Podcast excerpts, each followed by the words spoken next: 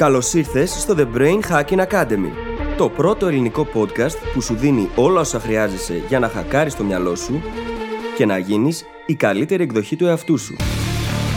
Μαζί σου, η Φίλης Γαβριλίδου και ο Δημήτρης Γιώκας.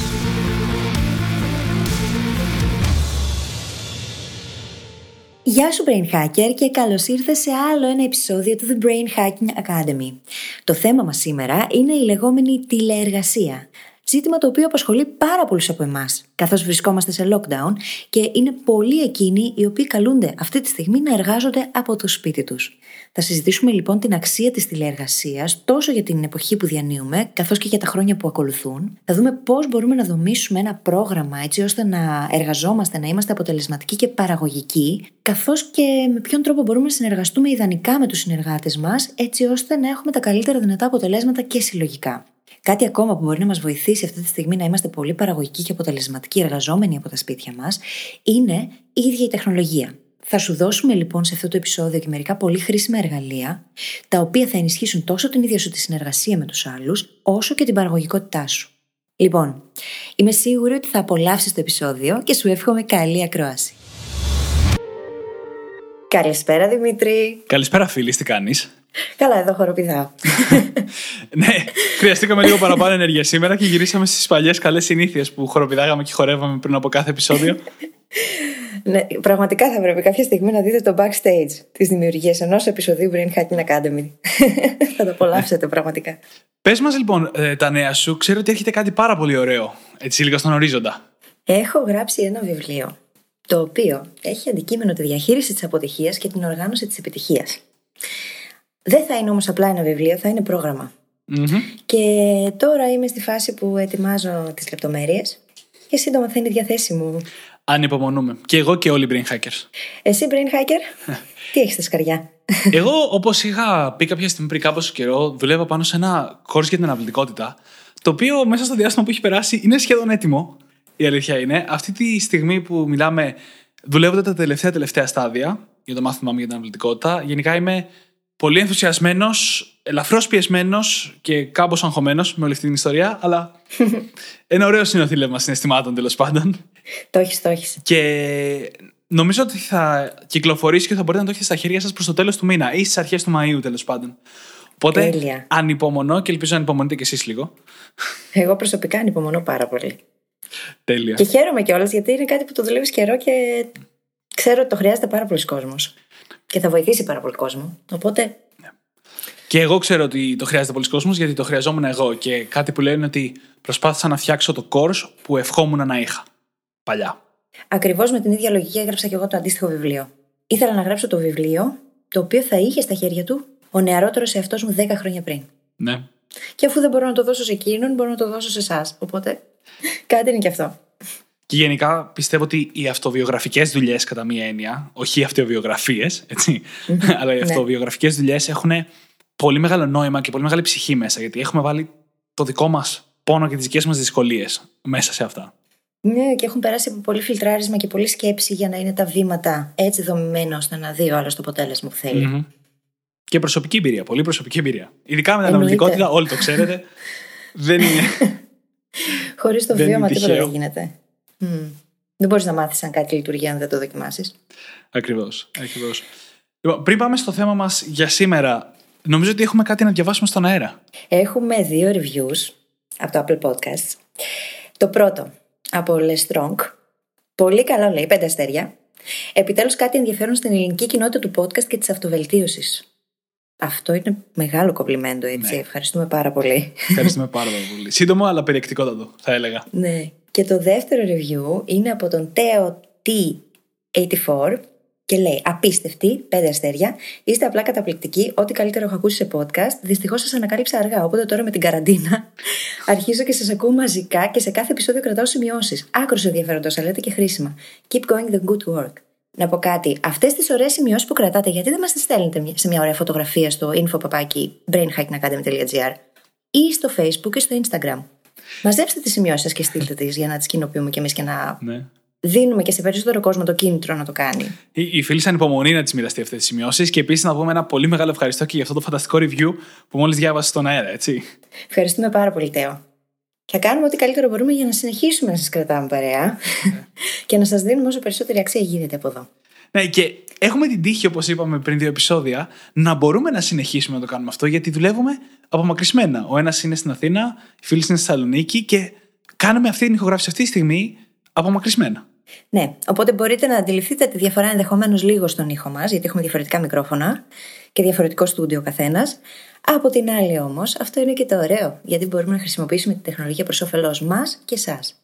Ε, και ως συνήθως η αναφορά αυτή δεν ήταν τυχαία, γιατί το θέμα μας σήμερα είναι η απομακρυσμένη δουλειά, το remote work όπως λέγεται, το οποίο σίγουρα αυτή τη στιγμή με την κατάσταση είναι πιο σχετικό από ποτέ. Γιατί πάρα πολλοί κόσμος, βασικά όλοι καλούμαστε να είμαστε στο σπίτι και πολλοί από εμάς για πρώτη φορά πρέπει να δουλέψουμε από το σπίτι. Για πρώτη φορά στη ζωή μας. Είναι σημείο των καιρών λοιπόν. Και θέλοντας και εμείς, μας βάζει τη διαδικασία να αντιληφθούμε τα πράγματα λίγο διαφορετικά και να δούμε δυνατότητες που υπάρχουν και δεν τις είχαμε δει έτσι ώστε να μπορούμε να τις αξιοποιήσουμε νωρίτερα. Και η τηλεεργασία είναι κάτι το οποίο στην ουσία εγώ πιστεύω προσωπικά ότι είναι η δουλειά του μέλλοντος. Προς τα εκεί οδεύει ο κόσμος. Ναι. Είναι λοιπόν μια πολύ ωραία ευκαιρία να καλλιεργήσουμε καινούριε δεξιότητες, τις οποίες θα τις χρειαστούμε στο μέλλον. Και στο παρόν φυσικά, γιατί τώρα ειδικά είναι ο μοναδικός ίσως τρόπος για να συνεχίσει ο κόσμος να κινείται, έτσι. Ναι. Όπως πολύ ωραία διάβασα κάποια στιγμή προς την αρχή της πανδημίας, αυτή η πανδημία μας δείχνει ότι το ίντερνετ δεν είναι πολυτέλεια, αλλά ανάγκη για τον ναι. κόσμο μας. Mm-hmm. Διότι γίνεται ο κόσμος όλο και πιο digital και αυτό τώρα ειδικά μέσα σε αυτές τις συνθήκες που περνάει ο πλανήτης, δείχνει πόσο μεγάλη ανάγκη είναι το να μπορούμε να συνδεθούμε και να μπορούμε να συνεχίσουμε τη δουλειά μας, τη ζωή μας μέσα από αυτές τις πλατφόρμες που μας παρέχονται. Και δεν είναι μόνο αυτό έτσι, είναι και το κομμάτι της επικοινωνίας. Είναι πολύ ωραίο το ότι έχουμε την ευκαιρία να συνδεθούμε έστω και με αυτόν τον τρόπο και να συνομιλήσουμε, να συζητήσουμε, να ανταλλάξουμε προβληματισμούς, να ανταλλάξουμε ιδέες. Είναι πολύ μεγάλη υπόθεση αυτή και πριν 50 χρόνια δεν ήταν εφικτό κάτι τέτοιο. Σίγουρα. Σίγουρα, ακόμα και άνθρωποι που θα τους έλεγα αντιρρησίες συνείδησης με πράγματα όπως το Facebook και τα social media, τα ξαναχρησιμοποιούν αυτή τη στιγμή γιατί είναι ο ένας τρόπος να μείνουμε σε σύνδεση με τους ανθρώπους μας και τους φίλους μας και την οικογένειά μας κτλ. Ένα πράγμα ας πούμε, που απίλαυσα πραγματικά την προηγούμενη εβδομάδα και πρόκειται να γίνει και αύριο είναι το ότι κανόνισα μια κλίση Zoom με ανθρώπους που είναι γραμμένοι στο newsletter μου και βρεθήκαμε εκεί, συζητήσαμε, είδαμε λίγο πώς μπορούμε να αναπλησιώσουμε τα πράγματα, να δούμε την κατάσταση διαφορετικά, έτσι ώστε να την αξιοποιήσουμε και να υποφεληθούμε από αυτήν. Να σταματήσουμε να μένουμε στο αρνητικό κομμάτι μόνο και να δούμε πώς αυτό μπορεί να χρησιμοποιηθεί από μένα και από τον καθένα μας σαν ευκαιρία για εξέλιξη, βελτίωση, έτσι ώστε στο τέλος να βγούμε έτοιμοι να αντιμετωπίσουμε την κατάσταση που μας περιμένει και δεν ξέρουμε ακόμα τι θα είναι. Ναι. Και εδώ θέλω να πω λίγο ότι όταν είπες ότι είναι η δουλειά του μέλλοντος, εγώ πιστεύω ότι έχει μια πολύ μεγάλη θέση ως τρόπος εργασίας. Αλλά μια μεγάλη θέση δίπλα στην κανονική δουλειά. Δεν πιστεύω ότι θα την αντικαταστήσει πλήρως ποτέ. Ναι, ναι, βέβαια. Και λέγοντας αυτό, να πω κιόλα ότι υπήρχε μια αυξημένη τάση και μια αυξημένη επιθυμία για απομακρυσμένη εργασία και πριν την πανδημία. Mm-hmm. Ε, πολλοί κόσμος θέλει να δουλεύει, ειδικά νεότερος κόσμος θέλει να δουλεύει απομακρυσμένο, οπότε και πολλές εταιρείες αντίστοιχα άρχισαν να το προσφέρουν αυτό σαν δυνατότητα. Οπότε είναι μια τάση που υπήρχε και που πιστεύω ότι αυτή η κατάσταση θα την επιταχύνει πάρα πολύ. Ξαφνικά εκεί που ήταν λίγοι αυτοί που είχαν δυνατότητα για απομακρυσμένη εργασία, πιστεύω ότι θα γίνει λίγο πιο mainstream, να το πω έτσι. Όχι τελείως mainstream ακόμα βέβαια. Ξέρεις τι πιστεύω. Πιστεύω ότι το γεγονός ότι αναγκαζόμαστε τώρα να δούμε τα προτερήματα της τηλεεργασίας είναι κάτι που θα δημιουργήσει μεγαλύτερο awareness γύρω από το ότι αυτό υπάρχει και ότι μπορούμε να το κάνουμε. Όχι μόνο μεταξύ των εργαζόμενων, αλλά και μεταξύ των εταιριών, έτσι. Γιατί παρέχονται ευκαιρίες και δυνατότητες που ίσως νωρίτερα να μην τις βλέπαμε, γιατί είχαμε συνηθίσει στον τρόπο, στον παραδοσιακό τρόπο εργασίας και αυτό μπορεί να οδηγήσει πολλές φορές ακόμα και σε μεγαλύτερα έσοδα, έτσι, σε λιγότερα έξοδα μια ναι, ναι, ναι. επιχείρηση. Ναι, Έχει αρκετά ωφέλη. Και φυσικά ωφέλη για τον εργαζόμενο, γιατί πλέον αποδεσμεύεσαι από τη γεωγραφική Δεν είσαι υποχρεωμένος να είσαι σε ένα μέρος συγκεκριμένο κάθε μέρα. Μπορείς να δουλεύεις από όπου και αν είσαι, ό,τι και αν κάνεις. Ναι, η αλήθεια είναι ότι δεν έχουμε αποφασίσει να πιάσουμε την προοπτική της εταιρείας σε αυτό το επεισόδιο. Τα ωφέλη που παίρνει η εταιρεία από την απομαξιμένη εργασία. Αλλά η αλήθεια είναι ότι είναι πάρα πολλά, είναι πάρα πολύ σημαντικά και για όσους τρέχουν εταιρείες ή έχουν κάποια θέση μέσα σε μια εταιρεία και θέλουν να μάθουν περισσότερα, θα πρότεινα το βιβλίο Remote του David Heinemeier Hanson. DHH, θα τον βρείτε πολύ συχνά στο ιντερνετ ε, το οποίο μιλάει και από την προοπτική της εταιρείας πάρα πολύ και είναι από τα καλύτερα βιβλία που υπάρχουν στο αντικείμενο. Και μάλιστα ο DHH τρέχει τώρα μια πολύ μεγάλη καμπάνια, ε, όντα influencer, για να προμοτάρει το remote work στον πλανήτη. Μεγάλη υπόθεση θεωρώ. Επειδή μπορούμε να δούμε τελικά ότι δεν δεσμευόμαστε και τόσο πολύ όσο νομίζουμε από το περιβάλλον, από τη γεωγραφική τοποθεσία της συγκεκριμένη. Ναι. Όλο και περισσότερος κόσμος στον πλανήτη αυτή τη στιγμή εργάζεται από κάποια άλλη χώρα. Συνεργάζεται με εταιρείες που βρίσκονται αλλού. Ταξιδεύει και εργάζεται. Εργάζεται μέσα από καφέ. Με τα ρούχα που αισθάνεται πιο άνετα. Βγαίνουν παράμετροι που πριν ήταν must και αρχίζουμε και βλέπουμε ότι τελικά, ξέρεις, γίνεται και αυτό. Εσύ, ας πούμε, είσαι ένα πάρα πολύ ωραίο παράδειγμα τέτοιο τηλεεργασίας. Ναι, εγώ δουλεύω τώρα. Και συνεργασίας. Εγώ δουλεύω τώρα από το σπίτι με μια εταιρεία από το εξωτερικό και τρία, όχι, τρία, δυόμιση χρόνια θα έλεγα. Και όχι μόνο αυτό. Πάρα πολλές από τις δουλειές και τις υπόλοιπες που κάνω είναι από το σπίτι, όπω καλή ώρα το podcast μας. είναι ένα μοντέλο που πάντα το έβρισκα δελεαστικό. Δεν πίστευα ποτέ ότι θα το κάνω μέχρι που ξεκίνησα να το κάνω. Θα έλεγε κανείς ελαφρώς τυχαία. Και ε, μετά που άρχισα να δουλεύω απομακρυσμένα, δεν γυρνάω πίσω. Δεν γυρνάω πίσω σε ένα γραφείο που πρέπει να πηγαίνω κάθε μέρα αναγκαστικά συγκεκριμένη ώρα. Ποτέ ξανά. Κοίταξε, είναι και για μένα ακριβώς έτσι. Και εγώ πολύ συνειδητά έχω αποφασίσει ότι δεν θέλω να έχω χώρο που να με δεσμεύει. Και θέλω να εργάζομαι από τον υπολογιστή μου μέσω ίντερνετ. Και αυτό μου δίνει τη δυνατότητα να συνεργάζομαι με ανθρώπους που βρίσκονται οπουδήποτε στον κόσμο. Ναι. Είναι μεγάλη υπόθεση αυτό, έτσι. Έλα δούμε λίγο τώρα, λίγο πιο συγκεκριμένα, τα μεγάλα πλεονεκτήματα που φέρνει η απομακρυσμένη εργασία.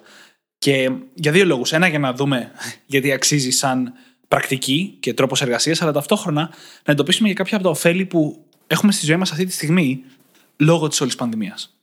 Και αρχικά θέλω να επισημάνω κάτι που ίσως πολλοί δεν έχουμε στο μυαλό μας, ότι τις περισσότερες φορές η δουλειά δεν πάει και πολύ καλά στη δουλειά.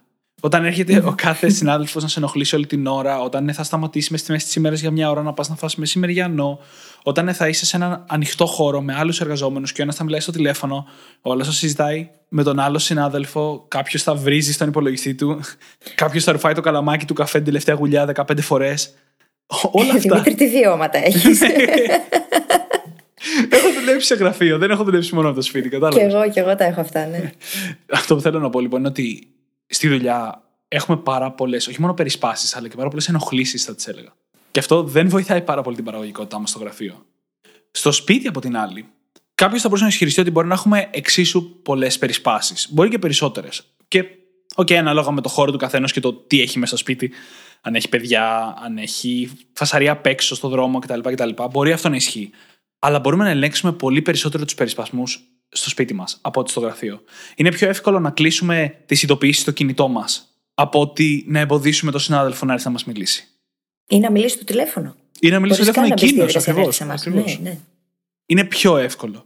Είναι πιο εύκολο, απλά χρειάζεται κάποια πλαίσια για κάποια δομή για να μπορούμε να τηρήσουμε τον τρόπο εργασίας αυτών και να μετατραπεί σε μια καθημερινή ρουτίνα που να μας επιτρέπει να είμαστε παραγωγικοί. Ειδικά στην αρχή, όταν κάποιος το κάνει χωρίς να το έχει ξανακάνει ποτέ πριν, μπορεί να αντιμετωπίσει κάποια προβλήματα μέχρι να βρει τον τρόπο έτσι ώστε να τα βάλει όλα σε μια σειρά. Και αυτό είναι θεμητό έτσι, είναι απολύτως λογικό. Θα γίνει. Γιατί είναι κάτι το οποίο είναι τελείως έξω από αυτά που έχει συνηθίσει και είναι φυσιολογικό στην αρχή, ειδικά να χρειάζεται αρκετή συνειδητή προσπάθεια για να μπορέσεις να βρεις τα πατήματά σου και να δημιουργήσεις τα συστήματα έτσι ώστε να μπορείς να είσαι παραγωγικός. Αλλά είναι OK αυτό, έτσι. Ναι. Να σκεφτούμε λίγο τα πράγματα που κερδίζουμε. Δεν χρειάζεται να πηγαίνω ερχόμαστε. Δεν υπάρχει το community. Όσο σημαντικό, Χριστέ μου. Τεράστιο. Όταν δούλευα, όταν δούλευα στη Microsoft, όταν δούλευα στη Microsoft, έτρωγα περίπου 2 με 2,5 ώρες τη μέρα στον δρόμο. Εντάξει, Siemens και Αθήνα. Εμείς εδώ είμαστε λίγο πιο. 2 με 2,5 ώρες τη μέρα στον δρόμο. Η μισή, Ελλάδα, μένει, η μισή Ελλάδα μένει στην Αθήνα. 2 με 2,5 ώρες ναι, ναι, ναι. τη μέρα στον δρόμο. Πάλι καλά που είχα και τα podcasts και έκανα κάτι με αυτό το χρόνο τότε. Ναι. Από την άλλη, πολλές φορές ο χρόνος στο γραφείο είναι περισσότερο φαίνεστε παρά παραγωγικός, έτσι. Δηλαδή, πολλές φορές πληρώνουμε με ποσότητα χρόνου την παραγωγικότητά μας. Και ίσως ακριβώς επειδή υπάρχουν τόσες περισπάσεις και ενοχλήσεις γύρω μας εκεί, τη δουλειά που θα μπορούσαμε να κάνουμε σε τρεις ώρες να μας παίρνει 8 ώρες να την ναι. κάνουμε. Και συμβαίνει έτσι. Το ξέρουμε όλοι αυτό, το παραδεχτούμε. Ναι, και μπορεί την ίδια δουλειά να την παίρνουμε να την κάνουμε στο σπίτι, στο χώρο μας, με τα συστήματά μας στη θέση τους και να έπαιρνε τις τρεις ώρες αυτές που είπα πριν. Έχεις απόλυτο δίκιο. Δεν μπορείς να φανταστείς πόσες φορές έχω δει ανθρώπους να κάθονται πιο αργά από το 9 με 5, μόνο και μόνο για να φανεί ότι δουλεύουν πολύ. Και mm-hmm. βλέποντας τον υπολογιστή τους, μπορώ να σου πω ότι περνάγανε όλη σχεδόν τη μέρα στο Facebook και στο YouTube. Δεν μ' αρέσει αυτό πάρα πολύ. Κι όμως αυτό σημαίνει στα γραφεία. Και η διαφορά είναι ότι όταν είσαι σπίτι, μπορείς τουλάχιστον να ξεχωρίσεις τρεις ώρες που θα καταφέρεις να εμποδίσεις όλες τις ενοχλήσεις, να δουλέψεις πολύ συγκεντρωμένα για αυτές τις τρεις ώρες και να βγάλεις το μεγαλύτερο κομμάτι της δουλειάς. Και δεν λέω μετά, ωραία, εντάξει, τελείωσες, δεν δουλεύεις άλλο, αλλά έχεις περισσότερες δυνατότητες να στήσεις το πρόγραμμά σου όπως βολεύει εσένα. Ξέρεις τι έχουμε μάθει παραδοσιακά, πληρωνόμαστε με την ώρα. Πληρωνόμαστε για να δίνουμε το παρόν ε, εντός ενός συγκεκριμένου ωραρίου σε ένα χώρο. Χωρίς αυτό όμως να είναι αναλογικό της παραγωγικότητάς μας. Θεωρώ λοιπόν ότι αυτή τη στιγμή αρχίζουμε και βλέπουμε το πόσο μεγάλη σημασία έχει το να αμείβεται η ίδια η παραγωγικότητα έναντι του χρόνου που επενδύει κάποιος σε αυτό που κάνει. Διότι για την ίδια εργασία μπορεί mm. εγώ να χρειάζομαι 5 ώρες και εσύ να χρειάζεσαι μόνο 2. Εγώ όμως, με ποια λογική πληρώνω περισσότερα από σένα, απλά και μόνο επειδή ήμουν 5 ώρες εκεί, ενώ εσύ έκανες το ίδιο πράγμα και θα μπορούσες τις υπόλοιπες 3 ώρες να τις αφιερώσεις σε κάτι ακόμα πιο παραγωγικό. Δηλαδή, είναι η αξία περισσότερο που θα έπρεπε να αμείβεται και όχι τόσο η επένδυση του χρόνου που γίνεται. Και εδώ να πω ότι δεν πιστεύω ότι θα αλλάξουν ιδιαίτερα οι αμοιβές αυτές καθεαυτές. Α, επειδή ξαφνικά κοιτάμε περισσότερο την παραγωγικότητα από ότι το φαίνεστε. Αλλά αυτό που θα αλλάξει είναι όντως το πώς μετράται η δουλειά μας. Mm-hmm. Πολλά στερεότυπα όπως το 9 με 5 καλούνται να σπάσουν πάρα πάρα πολύ στην απομακρυσμένη εργασία. Και αυτό για μένα είναι τα πιο σημαντικά. Mm-hmm. Εκτός αν ο ρόλος μας είναι π.χ. να σηκώνουμε τηλέφωνα σε ένα τηλεφωνικό κέντρο, στο οποίο έχει συγκεκριμένες ώρες αναγκαστικά, οι περισσότερες δουλειές όταν γίνονται απομακρυσμένα δεν απαιτούν συγκεκριμένο ωράριο. Εγώ δουλεύω πολύ καλύτερα το απόγευμα. Πάντα έτσι ήταν και το βράδυ, αλήθεια.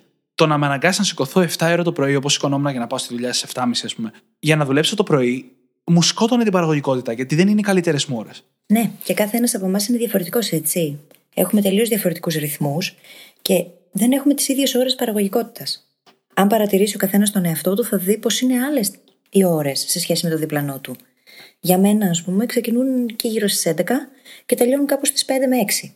Δεν είναι ίδιες με κάποιο άλλο που μπορεί να είναι πολύ πρωινός τύπος και να ξεκινάει ναι. από τις 6 το πρωί και να είναι pumped up. Δεν είναι το ίδιο. Ε, και, και δέστε και ανάποδα, γιατί εμένα μπορεί να είναι το βράδυ, αλλά ξέρω πολλούς ανθρώπους που σηκώνονται κάτι τους στείλει 4,5 ώρα το πρωί. Δεν σου κάνω πλάκα τώρα. Σηκώνονται 4,5 mm. ώρα το πρωί και μέχρι τις 2 το μεσημέρι έχουν τελειώσει για τη μέρα. Ναι, κοιμούνται νωρίς προφανώς για να σηκωθούν στις 4.30, αλλά δύο ώρα το μεσημέρι έχει τελειώσει η μέρα. Μετά παίρνουν τα παιδιά από το σχολείο και αυτό ήταν. Τελείωσε. Είναι, μπορούν όλο το απόγευμα να περάσουν χρόνο με την οικογένειά τους, με τα παιδιά τους και απλά πάνε για ύπνο νωρίς. Έτσι τους βολεύει. Δεν λέω κάντε το. Απλά λέω ότι με την απομαξιμένη εργασία έχουν τη δυνατότητα να το κάνουν.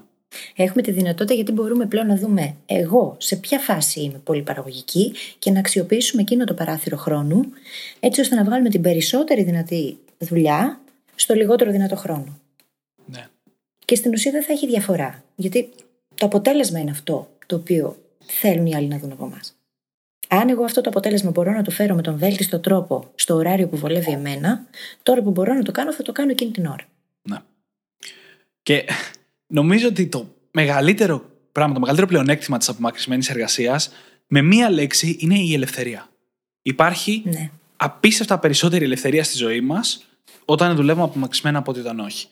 Παραδείγματος χάρη, πολλοί κόσμοι που θα ήθελε να ζει στην επαρχία δεν μπορεί να το κάνει γιατί οι δουλειές και η δουλειά του βρίσκεται σε κάποιο αστικό κέντρο. Αλλά με την απομακρυσμένη εργασία ο καθένας μπορεί να επιλέξει το περιβάλλον του όπως ακριβώς θέλει. Κόσμος που θέλει να ταξιδεύει μπορεί να παίρνει το λάπτοπ του και να πηγαίνει από τη μία χώρα στην επόμενη, να μένει σε Airbnb εκτός πανδημίας, έτσι, και να δουλεύει από όπου θέλει στον κόσμο. Ακόμα και σε πιο μικρή κλίμακα, το να μπορείς να σηκωθείς το μεσημέρι, να πας να πάρεις τα παιδιά σου από το σχολείο, να γυρίσεις και να συνεχίσεις να δουλεύεις, είναι μια ελευθερία που δεν την έχουμε στην κανονική εργασία. Τις περισσότερες φορές. Ναι, έτσι είναι. Έτσι είναι. Βέβαια, όλα τα καλά χρειάζονται και κάποια πλαίσια για να μπορούν να λειτουργήσουν, έτσι. Και εδώ μιλάμε τώρα για το ίδιο το ωράριο εργασίας και τον ίδιο το χώρο. Χρειάζεται λοιπόν να βάλουμε κάποια όρια τόσο στον εαυτό μας όσο και στους συνεργάτες μας, έτσι ώστε να μπορεί όλο αυτό να λειτουργήσει αποτελεσματικά. Σίγουρα. Διότι αν εγώ εργάζομαι τις πρωινές ώρες και εσύ επιλέγεις τις απογευματινές, θα πρέπει να βρούμε κάποιον τρόπο για να μπορούμε να επικοινωνούμε μεταξύ μας. Και φυσικά να σου έχω ξεκαθαρίσει ότι ξέρεις, εμένα οι ώρες μου που μπορείς να με βρεις είναι εκείνες. Ή αντίστοιχα, να έχουμε ορίσει συγκεκριμένες ώρες μέσα στη μέρα που μπορούμε να επικοινωνούμε μεταξύ μας. Πέρα από τα πράγματα που είναι επίγοντα, έτσι, δεν μιλάμε τώρα για θέματα τα οποία πρέπει να λυθούν εκείνη την ώρα. Αλλά χρειάζεται να μπαίνουν κάποια όρια. Και όσον αφορά τον εαυτό μας τον ίδιο, πόσες ώρες εργάζομαι. Γιατί εγώ, για παράδειγμα, θα πάρω τον εαυτό μου σε παράδειγμα. Πολλές φορές ξεκινάω και ξεχνάω να σταματήσω. Yeah. Χρειάζεται λοιπόν να βάλω ένα φρένο στον εαυτό μου. Να βάλω έναν εσωτερικό κανόνα που θα λέει, ας πούμε, ότι στις 7 έχω τελειώσει, έχω σταματήσει οτιδήποτε κάνω. Ακόμα και αν έχει μείνει στη μέση. Διαφορετικά μπορεί να συνεχίσω μέχρι αργά το βράδυ και να μην καταλάβω καν πώς πέρασε ο χρόνος. Έχεις απόλυτο δίκιο με τα όρια. Σε πρώτο χρόνο, τα όρια στον εαυτό μας είναι πάρα πολύ σημαντικά. Και από τις δύο πλευρές όμως. Όχι μόνο για να μην το παρακάνουμε, αλλά και για να μην κάνουμε πολύ λίγα. Θέλει όρια και από τις δύο πλευρές. Ναι, ναι. Όρια στους άλλους επίσης, γιατί έτσι κι αλλιώς πολλές φορές τα όρια ξεπερνιόνται στις δουλειές και φεύγουν κάτι mail Κυριακές απογεύματα και κάτι τέτοια. Ένας λόγος παραπάνω όταν ε, είσαι από το σπίτι και έχεις πιο ελεύθερο ωράριο. Ξέρεις, η επικοινωνία σημαίνει όλες τις ώρες. Και επίσης, όταν μιλάμε για ελευθερία και για τη συνεργασία με την ομάδα που είπες, δεν μιλάμε για απόλυτη ελευθερία. Εξακολουθείς να είσαι μέρος μιας ομάδας που πρέπει να πετύχει ένα κοινό αποτέλεσμα. Που σημαίνει ότι θα πρέπει να είσαι διαθέσιμος κάποιες ώρες για επικοινωνία, κοινή κτλ. κτλ. Αλλά όταν δεν είναι πολύ αυστηρό, αυτό είναι πάρα πολύ εύκολο. Και εγώ δουλεύω σε μια εταιρεία που είναι όλοι διασκορπισμένοι σε ολόκληρο τον κόσμο. Έχουμε άτομα στην Αμερική, στην Ευρώπη, στις Φιλιππίνες. Τελείως διαφορετικές ζώνες ώρας, τελείως διαφορετικά ωράρια ο καθένας ανάλογα με τις προτιμήσεις του. Αλλά έχουμε βρει ένα παράθυρο, να σου πω την αλήθεια μου, εκεί γύρω στο νωρίς το απόγευμα, στις 3, στις 4, στις 5, στις 6, που όλοι μας πρακτικά είμαστε πάνω κάτω διαθέσιμοι. Και εκεί κάνουμε συναντήσεις, κλήσεις και αντίστοιχα εγώ μετά μπορεί να πάω ή πριν ή μετά και να δουλέψω ανενόχλητος από συναντήσεις κτλ. Αλλά έχουμε βρει τον τρόπο μας. Και φροντίζουμε όλοι να είμαστε διαθέσιμοι εκείνη την ώρα, είτε είναι λίγο νωρίς για κάποιους, είτε είναι λίγο αργά για κάποιους άλλους. Το σημαντικό εδώ είναι το να έχουμε ορίσει εξ αρχής ένα κοινό κώδικα επικοινωνίας και συνεργασίας. Να υπάρχουν δηλαδή κοινοί κανόνες οι οποίοι τηρούνται, έτσι ώστε να λειτουργεί όλο αυτό πολύ ομαλά για κάθε ένα μέλος της ομάδας. Και αυτό αφορά και την ίδια την επικοινωνία και το πώς γίνεται έτσι. Ειδικά τώρα είναι πολύ σημαντικό αυτά που επικοινωνούμε να επικοινωνούμε με τέτοιο τρόπο ώστε να γίνονται κατανοητά, να μην υπάρχουν παρανοήσεις και να μπορεί κάθε μέλος να κάνει τη δουλειά του όπως ακριβώς μπορεί και χρειάζεται να την κάνει. Και το κομμάτι της επικοινωνίας είναι λοιπόν σημαντικό και το κομμάτι των ορίων. Τόσο τα δικά μας προσωπικά όσο και μέσα στην ομάδα, στα πλαίσια της ομάδας. Διότι σκέψω ότι δεν έχεις μονίμως πρόσβαση στον προϊστάμενό σου, στους συνεργάτες σου, στους συναδέλφους σου για να κάνεις τις όποιες ερωτήσεις και δεν θέλεις και να τους ενοχλείς συνέχεια. Mm-hmm. Δεν θα είμαστε όλη τη μέρα στα τηλέφωνα, προφανώς. Δεν θα έπρεπε να είμαστε ούτε στο γραφείο, έτσι. Ναι, δεν θα έπρεπε. Δεν είναι όμως πλέον και προσβάσιμη. Οπότε δεν έχουμε πρόσβαση ούτε στους ίδιους, ούτε ενδεχομένως και στην ίδια την πληροφορία που μπορεί να χρειαζόμαστε ναι. για να γίνει η δουλειά μας κατάλληλα. Υπάρχουν βέβαια εργαλεία και γι' αυτό θα τα συζητήσουμε μετά. Χρειάζεται λοιπόν και η ίδια η επικοινωνία μας να είναι to the point, να είναι πολύ mm. σαφής και ξεκάθαρη, για να μπορούν όλοι να λειτουργούν μέσα σε αυτό το πλαίσιο αποτελεσματικά. Κατά τη γνώμη μου, βέβαια, σε ένα τέτοιο περιβάλλον εργασίας, σε ένα απομακρυσμένο περιβάλλον εργασίας, τα μποτιλιαρίσματα, να τα πω έτσι, φαίνονται πιο εύκολα. Δηλαδή, οι οποίοι δεν βοηθάνε τη ροή της πληροφορίας και την επικοινωνία, ξεχωρίζουν περισσότερο. Γιατί, όπως λες, μες στο γραφείο μπορείς να πας να τον ενοχλήσεις τον άλλον, οπότε να την πάρεις την πληροφορία, να την εξάγεις. Ενώ στην απομακρυσμένη εργασία πρέπει να γίνει λίγο πιο. ξέρεις, να έχει κιόλα λίγο φιλότιμο, να το πω έτσι.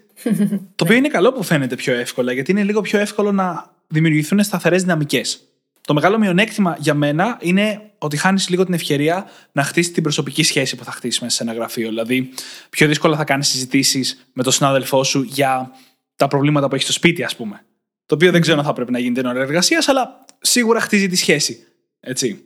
Ναι, κοίταξε. Αυτό που φέρνει μαζί της η τηλεεργασία, σαν ένα σημαντικό μειονέκτημα, είναι το γεγονός ότι το άτομο απομονώνεται κοινωνικά. Στην ουσία. Είναι μόνο του.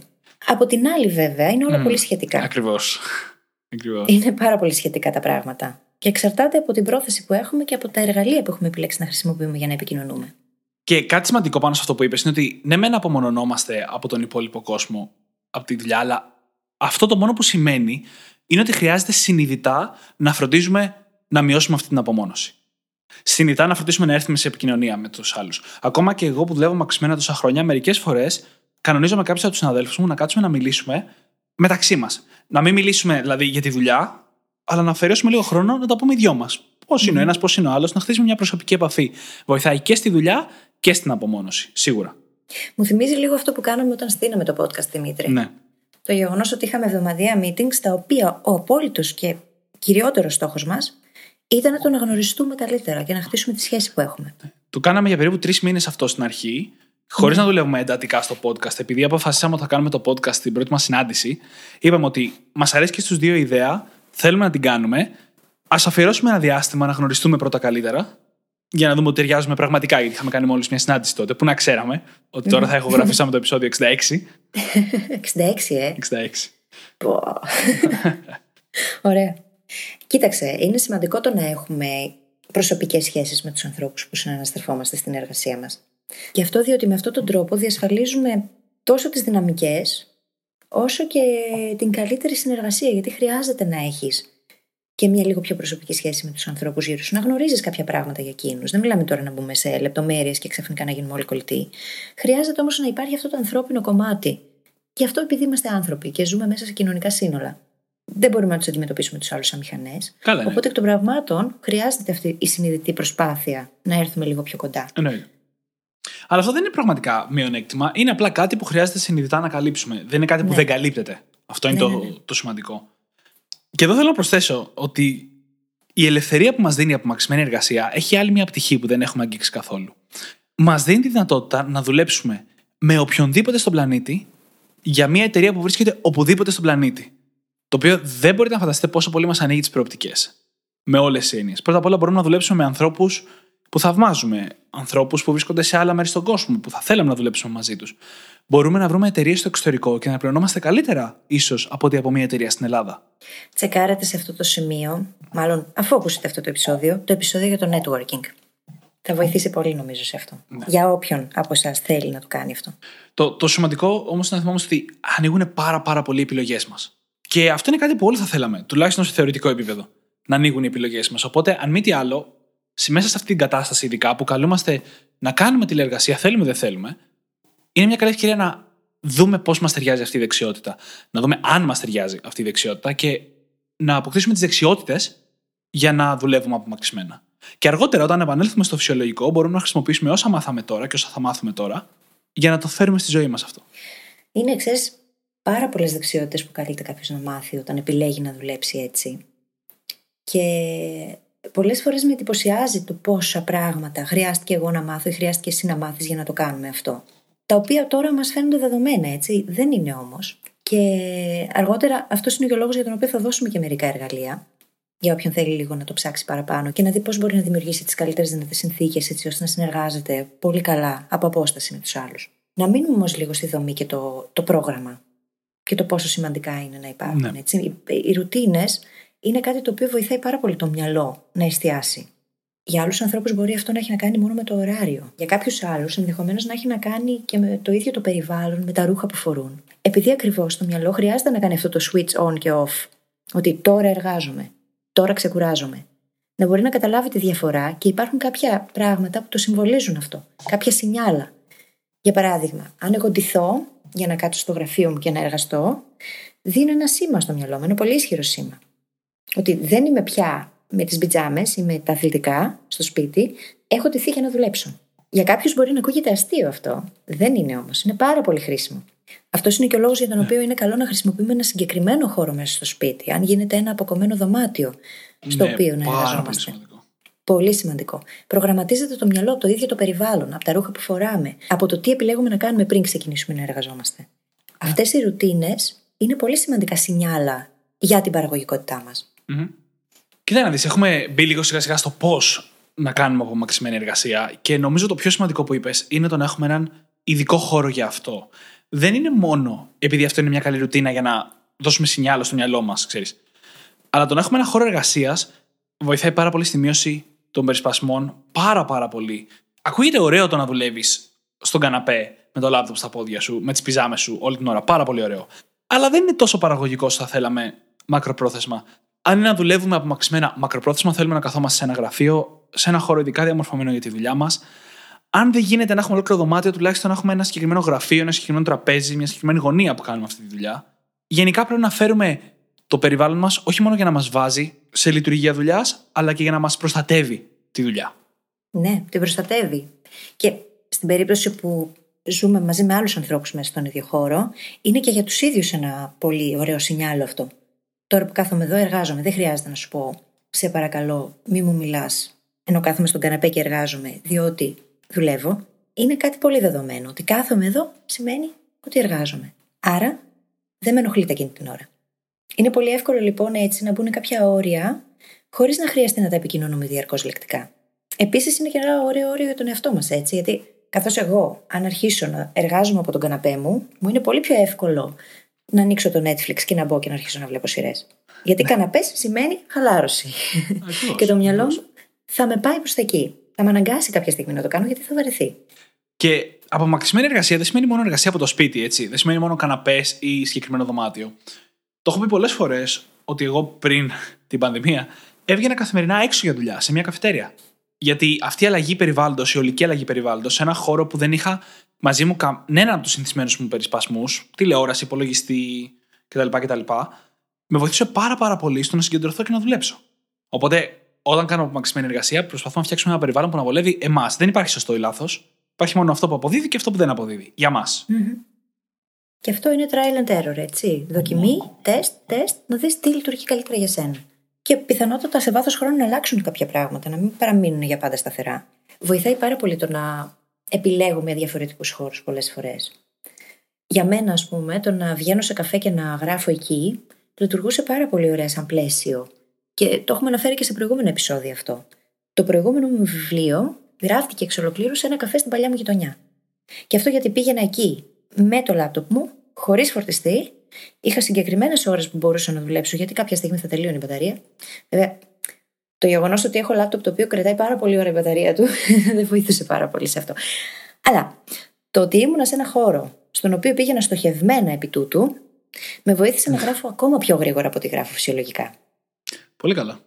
Και είναι αυτό που είπε η φίλη. Θέλει πολύ trial and error. Θα δοκιμάσουμε, θα δούμε τι δουλεύει για μας και τι όχι, και ανάλογα θα στήσουμε τη δικιά μας ρουτίνα. Mm-hmm. Πάρα πολύ απλά.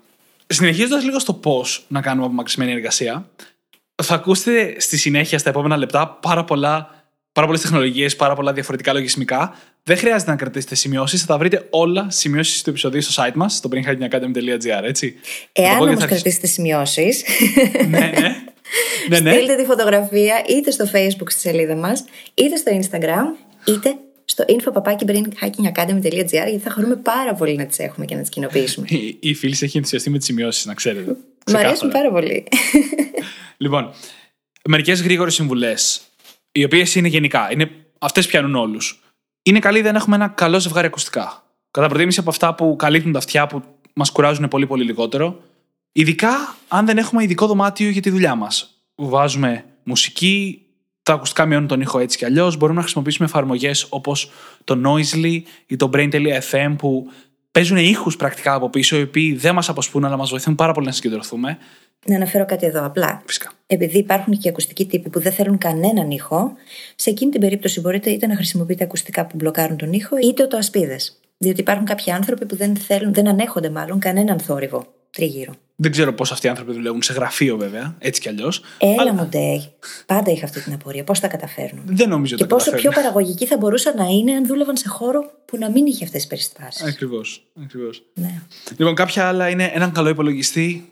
Εντάξει, αρχίζουμε και δουλεύουμε από το σπίτι. Χρειαζόμαστε ένα μηχάνημα που να μας κάνει δουλειά. Καλό ίντερνετ και το δικό μου προσωπικά αγαπημένο που θα το βρείτε να το συστήνουν όσοι άνθρωποι δουλεύουν πολύ καιρό από το σπίτι, μια δεύτερη οθόνη. Mm-hmm. Δεν μπορείτε να φανταστείτε πόσο πολύ μπορεί να αλλάξει την παραγωγικότητά σας μια δεύτερη οθόνη. Τέλεια. Εγώ αυτό το έχω στο to do. Ακόμα δεν έχω πάρει δεύτερη οθόνη. Ε, Ξέρεις πόσο καιρό το λέω; Ε, το ξέρω, το ξέρω. Όταν φτιαχτεί το στούντιο. Σου έχω πει, ανάλογα με τη δουλειά που κάνεις ανά πάση στιγμή, μπορεί να ανεβάσει την παραγωγικότητά σου μέχρι και 100%. Μόλις φτιαχτεί το στούντιο, λοιπόν, θα έρθει και καινούργια οθόνη. Προτεραιότητες. Προτεραιότητες, ναι. Λοιπόν. Όπως καταλαβαίνετε, πιστεύω πραγματικά σε αυτό. Ναι, άμα δεις ότι κάτι λειτουργεί, εννοείται ότι το συστήνει σε όποιον ναι, άνθρωπο ναι, γνωρίζεις. Εννοείται. και στους ακροατές σου.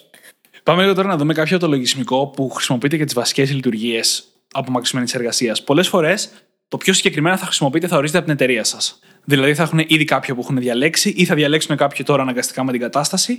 Αλλά σε κάθε περίπτωση, καλό είναι να ξέρουμε κάποιες επιλογές, είτε για να τις προτείνουμε, αν δουλεύουμε σε μικρότερες ομάδες, μπορεί να εφαρμόσουμε το δικό μας σύστημα κτλ. κτλ. Το πιο σημαντικό λοιπόν είναι να μπορούμε να κάνουμε επικοινωνία με βίντεο. Και για την κοινωνική επαφή που λέγαμε και για τα meetings. Κάποιες Επιλογές, η πιο γνωστή από όλες φυσικά είναι το Skype, είναι τα Google Hangouts και μια πάρα πολύ δημοφιλής είναι το Zoom. Υπάρχουν και άλλες, εννοείται. Το Zoom είναι αρκετά επαγγελματική επιλογή. Οι πολλές δυνατότητες όμως έρχονται με την πληρωμένη εκδοχή του. Οπότε εκεί βλέπουμε λίγο τι χρειαζόμαστε και τι υπέρ και τι κατά έχει το καθένα εργαλείο και επιλέγουμε το καταλληλότερο. Ναι. Το καλό με το Zoom, ας πούμε, είναι ότι μπορούμε να έχουμε όμως ένα πληρωμένο σε όλη την ομάδα και να κάνουμε όλη τη δουλειά μας. Ακριβώς. Ακριβώς. Λοιπόν, μετά χρειαζόμαστε έναν τρόπο για να μεταφέρουμε αρχεία. Καταρχάς, αν δεν το είχαμε αυτό από όταν δουλεύαμε στο γραφείο, ακόμα δεν ξέρω πώς δουλεύατε. αλλά χρειαζόμαστε κάποια μορφής τρόπο να μοιραζόμαστε τα αρχεία. Google Drive, Dropbox, OneDrive ή οποιαδήποτε άλλη επιλογή. Πάλι. Το cloud της Apple. iCloud, μπράβο.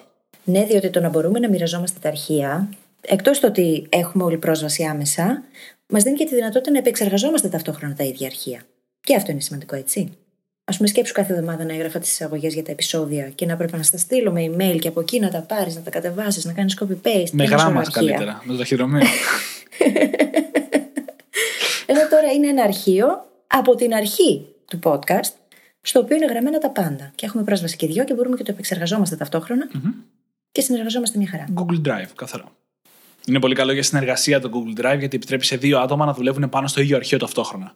Το οποίο... Ή και περισσότερα άτομα, έτσι. Ναι, ναι, ναι, εννοείται. Το οποίο εν γνώση μου είναι το μόνο που το κάνει. Πιστεύω ότι θα το κάνουν και τα άλλα με κάποια έξτρα λειτουργία, αλλά είναι το μόνο που το κάνει απευθείας, χωρίς κάποιο ειδικό στήσιμο. Ναι, και μιλάμε για αρχεία Word, Excel, PowerPoint. Ε, μπορούμε να συνεργαστούμε πάνω σε διάφορα αρχεία. Και να έχει πρόσβαση και κάποιος άλλος. Ή κάποιοι άλλοι.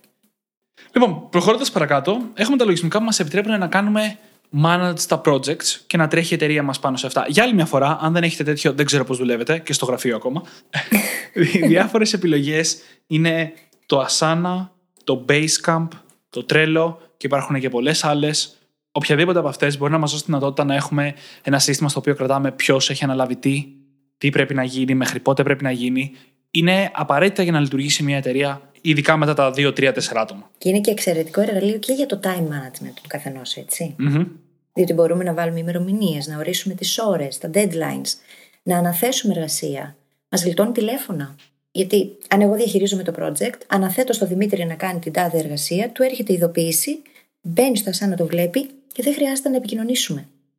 Οπότε έχουμε γλιτώσει πάρα πολύ χρόνο στο ίδιο το πήγαινε έλα της πληροφορίας. Εγώ το βρίσκω σχεδόν απαραίτητο. Τώρα σε συνεργασία μεταξύ δύο ατόμων, όχι και τόσο. Όταν αρχίζουμε όμως και μιλάμε σε ομάδες και σε εταιρείες, Ναι, το ναι. βρίσκω απολύτως απαραίτητο. Μετά είναι τα συστήματα επικοινωνίας που θα στέλνουμε μηνύματα βασικά ο ένας με τον άλλον. Καλή ιδέα είναι να μην το κάνουμε στο Messenger, να στέλνουμε δηλαδή μηνύματα εκεί που στέλνουμε και μηνύματα με τους φίλους μας στο Facebook. Υπάρχουν λογισμικά όπως το Slack ή το Microsoft Teams και πάλι υπάρχουν και άλλα που μας δίνουν τη δυνατότητα να επικοινωνούμε επαγγελματικά, να μένουν τα μηνύματά μας, να κατηγοριοποιούνται ένα θέμα και διευκολύνουν πάρα, πάρα πολύ την επικοινωνία μας στα πλαίσια μιας ομάδας. Μειώνοντας την ανάγκη για meetings ή για να σκουντίξουμε το διπλανό μας και να τον ενοχλήσουμε από τη δουλειά που κάνει εκείνη την ώρα. Θα το δει όποτε αυτός θέλει. Ναι, ειδικά για εκείνα τα οποία δεν είναι και πραγματικά επίγοντα, έτσι. Συν ότι μπορούμε να μοιραστούμε και από εκεί αρχεία, μπορούμε να κάνουμε πάρα πολλά πράγματα. Υπάρχουν πολλές δυνατότητες. Και η επόμενη κατηγορία και τελευταία που έχω εγώ σημειωμένη, την έφερε η φίλη και είχε απόλυτο δίκιο. Είναι η κατηγορία των λογισμικών που μας επιτρέπουν να κανονίσουμε συναντήσεις. Αυτές τι κάνουν. Λέμε εμείς πότε είμαστε διαθέσιμοι. Λέγαμε νωρίτερα με το δικό μας ωράριο κτλ. κτλ. Και μπορεί ο άλλος να μπει στο σύστημα και να μας κλείσει μια συνάντηση συγκεκριμένης διάρκειας μέσα στις ώρες που εμείς έχουμε ορίσει ότι είμαστε διαθέσιμοι. Και αυτό μειώνει τα 15 email μπρος πίσω. Μπορείς τότε, όχι. Εσύ μπορείς τότε, όχι. Τι λες για τότε, Μπορείς κάποια από αυτές τις τρεις ώρες; Ναι, τελικά μπορώ εκεί. Σταματάνε όλα αυτά και μπορούμε να ορίσουμε και τις δικές μας ώρες. Οπότε εμείς θέλουμε να είμαστε διαθέσιμοι. Κάποιες επιλογές είναι το Calendly, το Acuity και το Book Like a Boss. Και για άλλη μια φορά υπάρχουν πολλές άλλες επιλογές. Δεν φαντάζεσαι πόσο χρόνο μου έχει γλιτώσει το Calendly και πόσα πήγαινε έλα σε emails ή σε τηλέφωνα για να κανονίσω την εκάστοτε συνεδρία ή το εκάστοτε μάθημα ή δεν ξέρω και εγώ τι. Να. Και πόσο πιο εύκολο το κάνει, διότι εκεί δηλώνεις πότε μπορείς, συνεργάζεται άψογα με το Google Calendar, γιατί μπλοκάρει το χρόνο και τα δύο προγράμματα επικοινωνούν μεταξύ τους.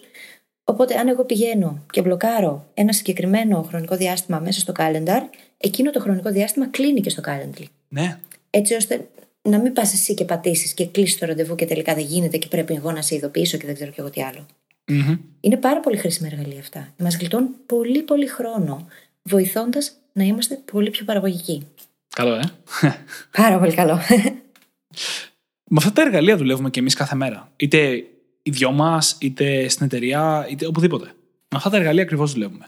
Και έτσι δουλεύει η απομακρυσμένη εργασία και η απομακρυσμένη εργασία γίνεται χάρη και πάνω στην τεχνολογία.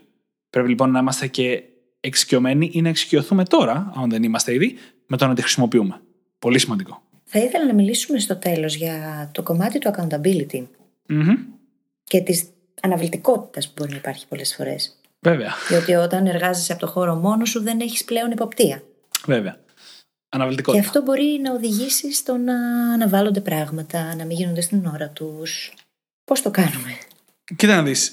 Το ότι η αναβλητικότητα είναι αυξημένη στο σπίτι είναι, δεν σημαίνει ότι είναι ανύπαρκτη στα γραφεία βέβαια. Θυμάσαι το παράδειγμα Βεβαίως. νωρίτερα με το YouTube και το Facebook όλη μέρα που λέγαμε.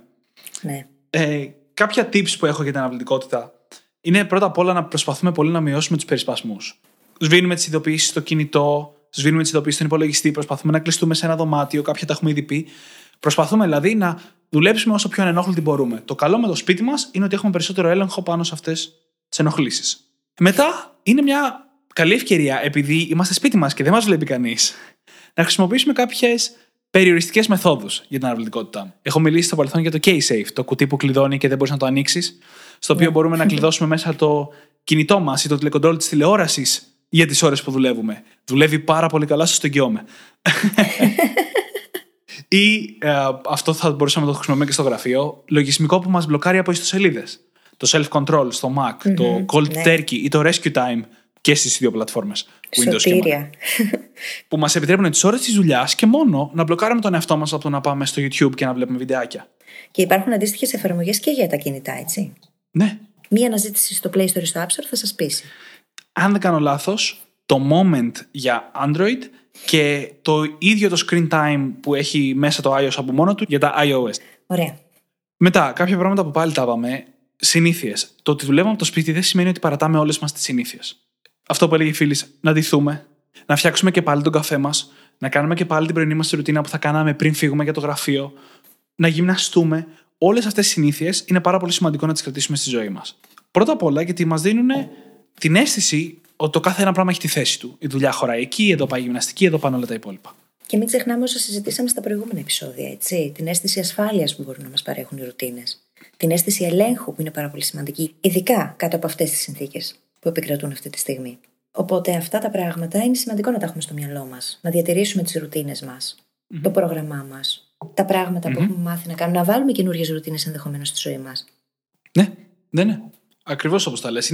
Οι ρουτίνες είναι πάρα πολύ σημαντικές, ίσως και σημαντικότερες στο σπίτι. Και το καλό είναι ότι δεν έχουμε να μετακινηθούμε μία ώρα για το γραφείο και άλλη μία ώρα πίσω. Έχουμε περισσότερο χρόνο για όλα αυτά.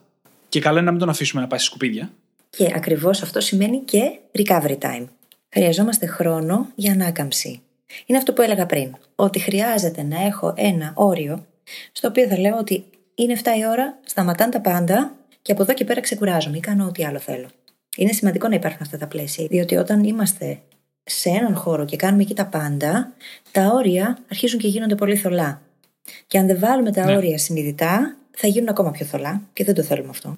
Και το τελευταίο που θέλω να πω πριν πάμε στο accountability που είπες, είναι η ενέργειά μας. Είναι πάρα πολύ σημαντικό, γενικά, αλλά ειδικά στην απομακρυσμένη εργασία, να δίνουμε έμφαση στην ενέργειά μας, η οποία τι περιλαμβάνει; Ύπνο, άσκηση, διατροφή, νερό και την κοινωνική επαφή που είπαμε νωρίτερα, τα έχουμε ήδη πει. Μπορούμε να βρούμε πότε έχουμε την υψηλότερη ενέργεια. Πρέπει να φροντίζουμε όλους αυτούς τους τομείς, είπαμε ύπνος, άσκηση, διατροφή, και σε γενικές γραμμές, μια πολύ σημαντική συμβουλή. Στο γραφείο έχουμε περισσότερους λόγους να σηκωθούμε. Θα πάμε να βάλουμε λίγο νερό, θα περπατήσουμε λίγο για το μεσημεριανό κτλ. κτλ.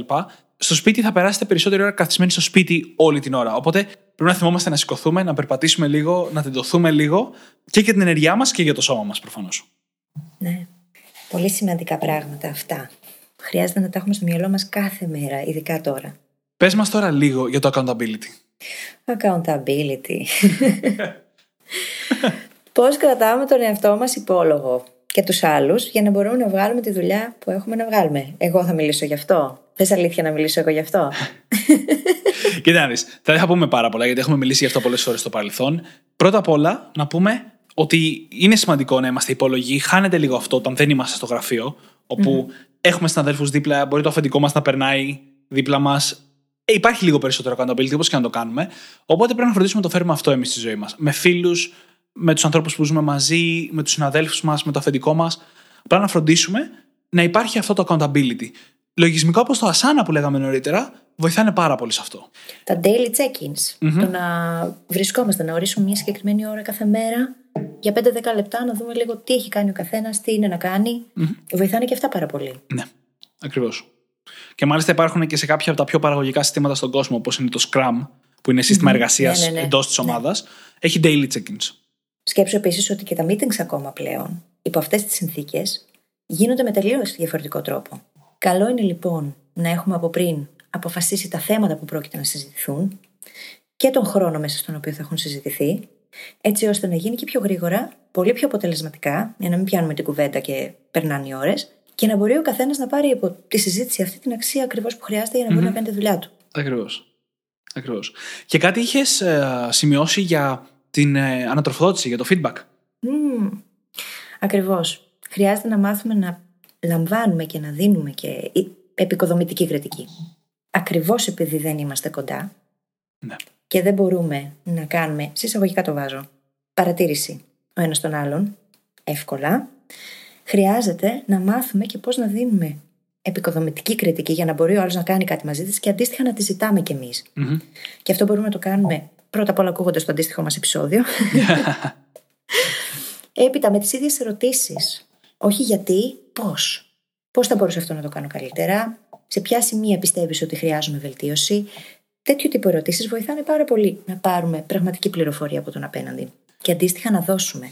Πάντα να πηγαίνουμε με την πρόθεση να βοηθήσουμε έτσι ώστε να βελτιωθεί η συλλογική μας εργασία.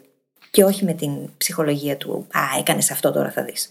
ναι. Όπως συμβαίνει. Καλά, πολλές φορές, εννοείται. έτσι. εννοείται. και, και νομίζω μπορούμε να το γενικεύσουμε λίγο αυτό και να πούμε ότι κάποια κομμάτια της επικοινωνίας στην απομακρυσμένη εργασία πρέπει να γίνουν πιο αποδοτικά. Όταν δεν μπορείς να κοιτάξεις τον άλλον και να δεις από το σηκωμένο φρύδι ή το σφίξιμο στους ώμους ότι κάτι τον έχει ενοχλήσει, ότι κάτι δεν του αρέσει, πρέπει να μάθουμε και οι δύο πλευρές να δίνουμε και να παίρνουμε μηνύματα, είτε είναι ανατροφοδότηση είτε οτιδήποτε, πιο ξεκάθαρα. Ξέρεις τι, νιώθω έτσι, ξέρεις τι, πες μου πώς νιώθεις για αυτό που σου έστειλα κτλ. κτλ. Γιατί καλούμαστε να επικοινωνήσουμε λίγο περισσότερο συνειδητά παρά υποσυνείδητα, όπως κάνουμε όταν είμαστε στον ίδιο χώρο. Ναι, και μην ξεχνάμε ότι η λεκτική επικοινωνία είναι μόνο το 7% της επικοινωνίας μας.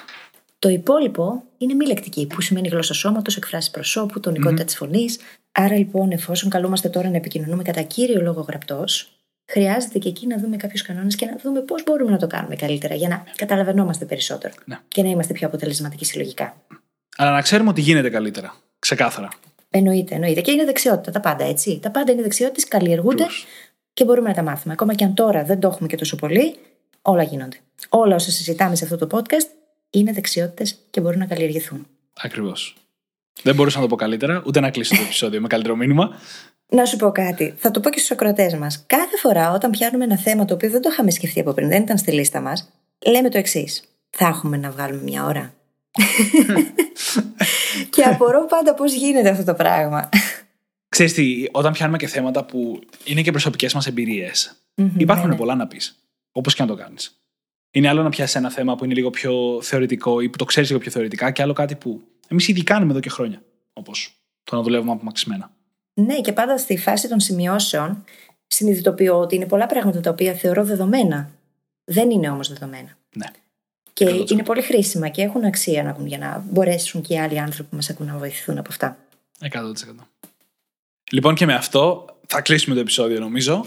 Θα σας θυμίσω ότι μπορείτε να βρείτε όλα όσα είπαμε και σήμερα είπαμε πολλά από λογισμικά και τέτοια και μπορείτε όλα να τα βρείτε στο site μας, στη σημειώση του επεισοδίου, στο brainhackingacademy.gr.